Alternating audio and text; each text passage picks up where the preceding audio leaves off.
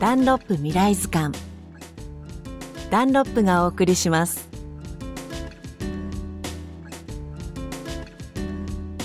こんにちは吉田美穂です。山梨県の丹波山村。人口は500人とちょっと。関東で最も人口の少ないこの村が今も大切にしているもの。それが狩猟の文化。そんな丹波山村の狩猟文化を知ってもらいたいという思いから生まれたジビエのブランドが丹波ジビエです。鹿肉を使ったカレーに鹿肉のコロッケに鹿肉のそぼろと加工品の種類も様々。丹波ジビエを手掛ける保坂幸則さんにお話を伺いました。ここの村のすごく素敵なところっていうのは団結力っていうのが素晴らしくて村に根付いているその狩猟文化っていうのをこう伝えていきたい残していきたいと思っていて漁師の先輩方は例えば一山越えたところで誰かが取ったっていうことを知ったら一山越えてでもそれを全員で取りに行くんだと教えてくれるわけですよね。この教えっていうのが世間的には薄れてると私は思っていて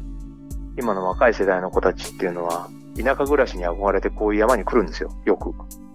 で、まあ一人でこう悠々自適に生きていきたいみたいな夢を描きながら来るんですけど、結局一人でなんてできないんですよ、何もこういう村に来ると。ちっちゃい村だけど一人一人が協力してやることで、一人だったらできないことをできるようになってるわけですよね。狩猟を通してそういったところをこう伝えていきたいっていうか。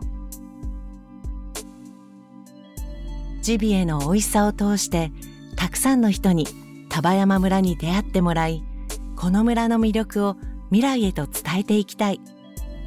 保坂さんそんな風におっしゃっていました。この番組ではお聞きのあなたからも宝物を募集しています。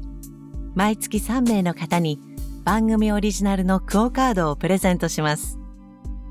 詳しくは未来図鑑のホームページへどうぞ。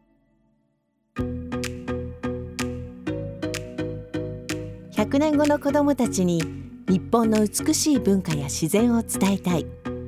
そんな思いからダンロップが取り組んでいる環境保護活動チームエナセーブ未来プロジェクト。低燃費タイヤエナセーブシリーズの売り上げの一部を活用して2013年から日本ユネスコ協会連盟とともに全国各地で取り組んでいます。これからも地球と人の明日を守るために